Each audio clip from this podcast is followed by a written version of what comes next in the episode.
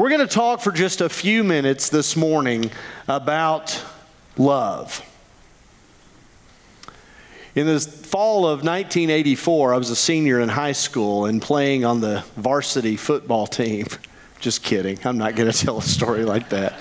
We're going to talk about love because love is the single most important thing, period. Period. Love is the most important thing. Love is everything. I don't care if you're graduating high school in a couple of weeks and you are heading off to college or you're going to backpack around Europe, you know, whatever you're doing, today you need to be reminded that love is everything.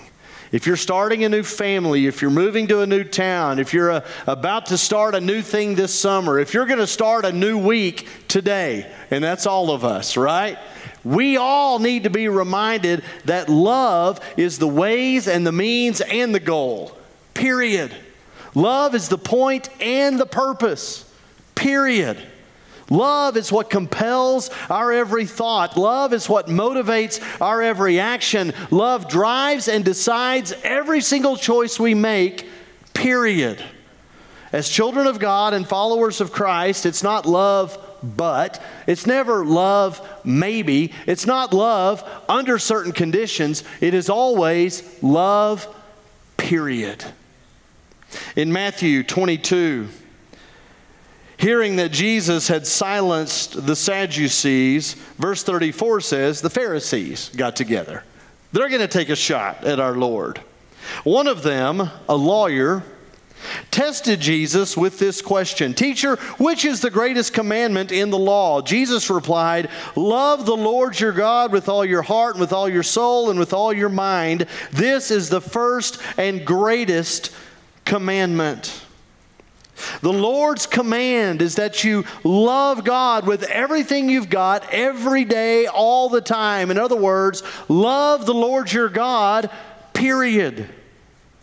Because God is love. His nature is love. His will is love. God's very name, as He reveals it to us throughout Scripture, is abounding love, lavish love. That's who He is. God is love. And because God is love, if you put anything else before love, then you're putting that something before God. If you do anything that's not love, then you're doing something that's not what God wants you to do. If I put myself, if I put my security or my status or my influence or my control or my comfort, if I put anything about myself in front of the love of God, then that's idolatry. That's narcissism, which is the oldest form of idolatry. It's the thing we struggle with the most, I would say, every day, maybe even every hour narcissism, this, this idolatry of self. You know, when somebody shows you a group picture, a group photo, the first thing you do is look for yourself, right? It's the first thing you do. Where am I? Oh, you can't see me very well because Larry's standing right in front of me, you know? We all do this, right? Oh, the lighting is terrible. We look at ourselves first. We had a meeting last week of everybody that's going on this trip to Israel with us here in a couple of weeks. And everybody wanted to make sure when we get back from Israel, we're going to be able to share all of our photos. And I'm like, good grief, we're going to take like 1,500 photos each. Do we really want to see all those photos? And the whole group's, yeah, yeah, we want to see all of them. I'm telling you right now, I don't want to see all 19 angles you've got of that eastern wall of the synagogue in Capernaum. But if you've got a picture with me in it, I want to see it. right? And so we kind of came up to that with that idea. We're going to share just the photos that have people in them. Because that's what we want to see. We all want to see ourselves. We're very impressed with our own image. Have you noticed this? Like when you're looking for friends, you want to see your own image reflected back to you in your friends or maybe who you want to be. That's who you want your friends to be.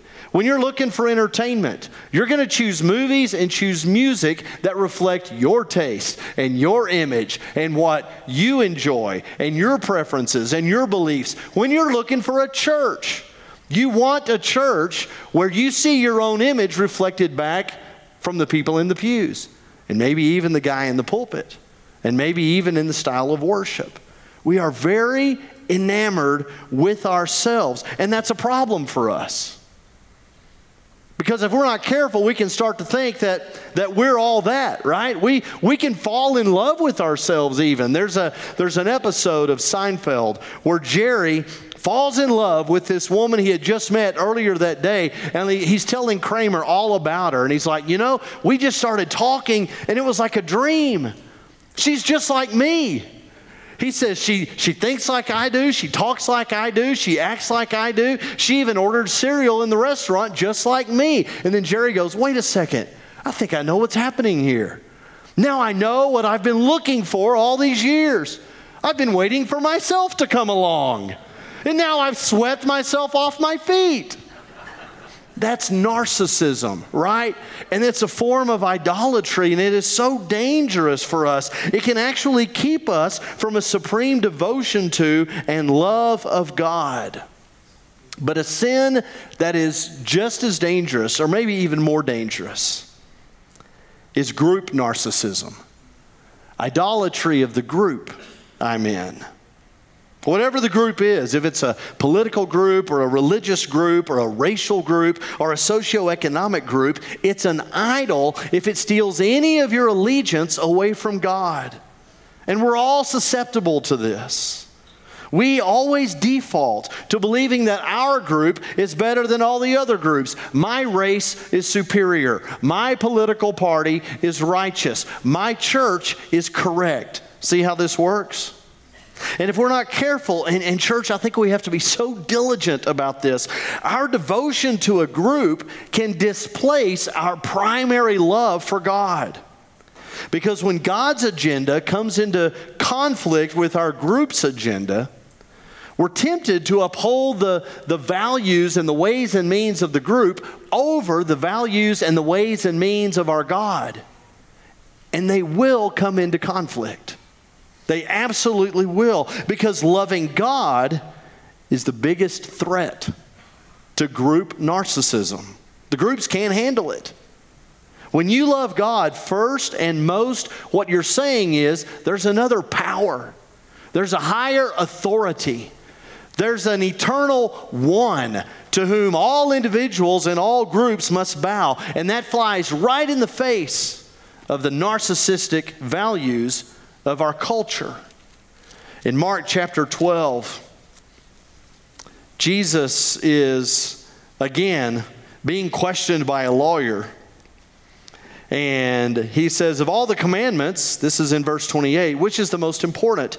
The most important one, Jesus says, is this Hear, O Israel, the Lord is our God, the Lord alone. Love the Lord your God with all your heart and with all your soul and with all your mind and with all your strength. Verse 34 From then on, no one dared ask him any more questions.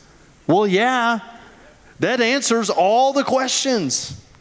We love God first and most. And what that means is we're proclaiming that God has no equal, He has no peer.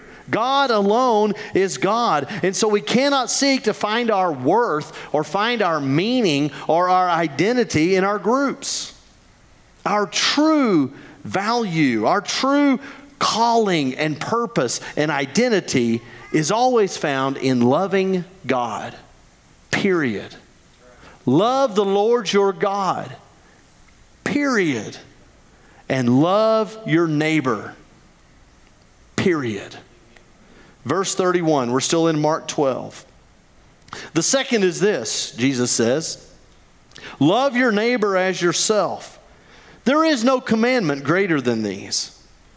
Well said, teacher, the man replied. I'd love to be the one to look at Jesus and go, Hey, I think you're right. Well said. You are right in saying that God is one and there's no other but Him. To love Him with all your heart, with all your understanding, with all your strength, and to love your neighbor as yourself, well, that's more important than all burnt offerings and sacrifices. When Jesus saw that he had answered wisely, he said to him, You are not far from the kingdom of God. Jesus says, There is no greater commandment. Jesus says all the law and the prophets hang on this. And so everything God ever said, everything that God ever wanted, all of it starts right here. It's all supported by this right here love your neighbor as yourself, period. Around that table on that last night with his disciples, Jesus says, As the Father has loved me, I have loved you. He's talking about this divine love from heaven that gives life. And Jesus points to this life giving love and he says, That's how I love you, and that's how you are to love others. All others. Love each other as I have loved you. That's the most important thing. So, it behooves us to ask, How does Jesus love us? How are we loved by the Lord? Well, think about that. Jesus doesn't say, I'll love you if you treat me right. He doesn't say, I'll love you when you decide to straighten up and get your act together. Jesus does not say, I'll love you if. Jesus' love for you is not conditioned that way at all. It is not dependent upon your right behavior or your good performance. Jesus' love says, I'll die for you while you're my enemy. I'll save you while you're a sinner. I'll give my life up for you while you're only thinking about yourself. Now, you go love others that same way. Not love, maybe. Not love, probably, not love under certain circumstances, it's love others, period. Jesus talked about this all the time. He's, he's preaching in Luke chapter 4. He's in his hometown church in Nazareth, and man, they are loving him. Jesus is hearing amens, he's hearing preach on, all that kind of stuff, right? And you can almost hear the people in the church hey, this is our guy.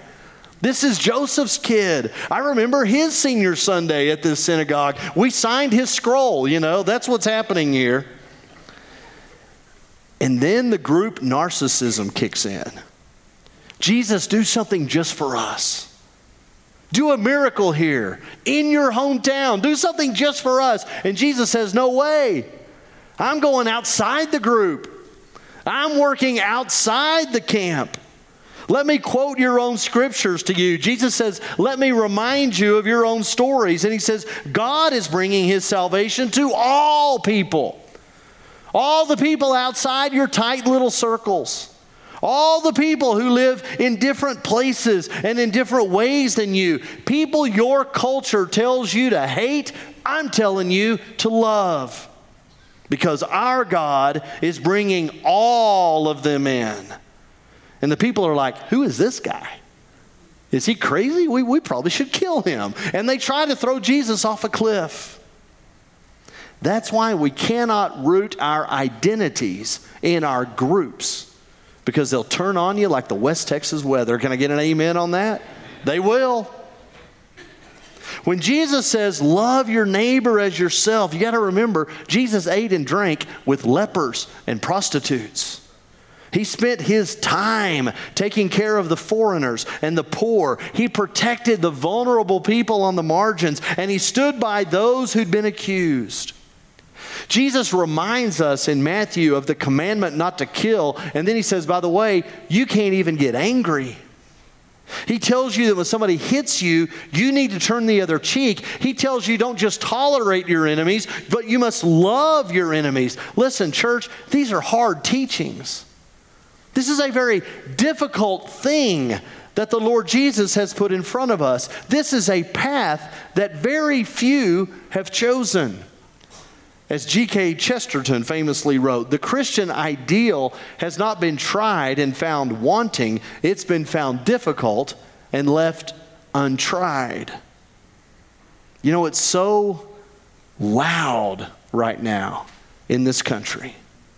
People seem so angry and mean and divisive and condemning. And the idea of loving has mostly been set aside. Love, period. Just love, Period. 1 John chapter 4. This is what we read around the table earlier. Verse 12 says, No one has ever seen God, but if we love one another, God lives in us, and his love is made complete in us. The love that starts with the creator of heaven and earth flows to the Son, and then Jesus takes that same love and he showers it on us. And then he tells us to show that same divine love to others. This heavenly love is completed. God's love is fulfilled when we give it to others. We're the last link in this divine chain of God's love. What this verse says is God's love has not fulfilled its purpose. God's love has not done its work until it's coursing through his people and it's being lavished on every man, woman, and child around. All of everything, brothers and sisters, boils down to love. Love, that's where we find our ultimate fulfillment. This is where we realize our potential as God's children. Love. Our love for God and for others. Period. Now, be ready because you're going to suffer for it. You're going to be questioned. You might be mistreated, maybe even ostracized. Don't be surprised when you lose the popularity contest when you decide to love God and others. Because love, period, as a commandment, as a commitment, as a way of life, it doesn't fly with this world and its groups. But our God is not a group. Our God is not a state. He is not an institution. Our God is not a party. He's not a possession. He is not a race. Hallelujah. Our God is the eternal creator of heaven and earth, and He is the loving Father of us all. And His love is everlasting. His love is open and welcoming. It is inclusive and courageous and compassionate, and it has no fear. Love never tears down, it always builds up. Love does not divide, it always unites. And love does not applaud leaders or groups who promote hate and bigotry and division and violence as a way to get things accomplished. Love is humble, it's not arrogant. Love does not repay evil for evil. This is all 1 Corinthians 13, right? We know this. And I love the way 1 Corinthians 13 just makes it unmistakable. There's no arguing. It says all the preaching in the world, all the prophesying, all the giving means nothing. It's worthless. None of that has any value at all if there's not any love. Love is more important, it says, than faith and knowledge. Now, think about that. This Bible says love is more important than hope and good works which means love takes precedent over our worship assemblies and over our church buildings. Love is more important than our budget meetings and any of our theological positions. This means love is bigger, and church, it's more important than any issue that might be out there in our local papers or on the national news. And if that's true, and we know it is, then we, as God's people, have got to be more committed to loving God and loving loving others than we are to any of those issues. Amen. Amen. May it be so. We have got to place unconditional, God ordained love in the primary position of our hearts and minds and this church. All of our time and energy, all of our passion and strength. It's got to go to love. Period. I'll finish in 1 John chapter 4. God is love. God is love. Period. And those who decide to love, if you decide to love, if you make that choice, I'm going to love, you'll become more like God.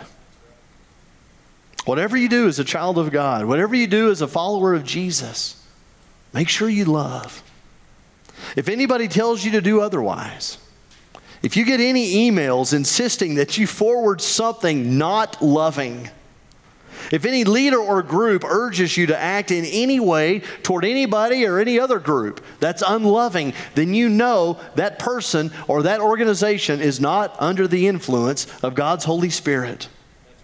So let's all make the decision right now to love. Let's just love. Period. Now, it won't be perfect love because we ain't perfect. It's not going to be a love that's untarnished by mistakes or misguided motivations. I mean, it's not going to be perfect. But you can decide. You can choose. Don't let anybody ever stop you from loving. Period. I've decided I'm not going to let anybody or anything kill my love for anybody. I'm going to love you. I've already decided whether you like it or not. I'm going to love you. I'm going to love people I'm told not to love. Because if I don't love, I am cutting off the very expression of God's eternal nature from my body and soul. To not love is to act the opposite of our Lord. And I don't want to be in that place. So I'm inviting all of us, all of us. Let's let's make a commitment right now, today. You know, you're about to graduate high school, or you're about to start a new job, you're about to have a new baby, or or you're about to start a new week. Let's make the commitment right now to just love. Love. Period. Right? Let's all, I think I've said this before, let's all just be like the sun. The sun just shines because that's what the sun does. It shines. Let's all be like the wind. The wind just blows because that's what the wind does. It blows a lot. Let's all just be like the dog. The dog barks because that's what dogs do. They bark. Let's all be like children of God. Let's love because that's what children of God do. They just love. Period. Amen. Stand with me, church. I'm going to read just a couple of more sentences from 1 John chapter 4. This is love. Right here it is. Not that we loved God, but that He loved us and sent His Son as an atoning sacrifice for our sins. Dear friends, since God so loved us, we also ought to love one another. No one's ever seen God, but if we love one another, God lives in us, and his love is made complete in us. Whoever lives in love lives in God, and God in them. We love because he first loved us. Amen. May it be so. Let's sing, church.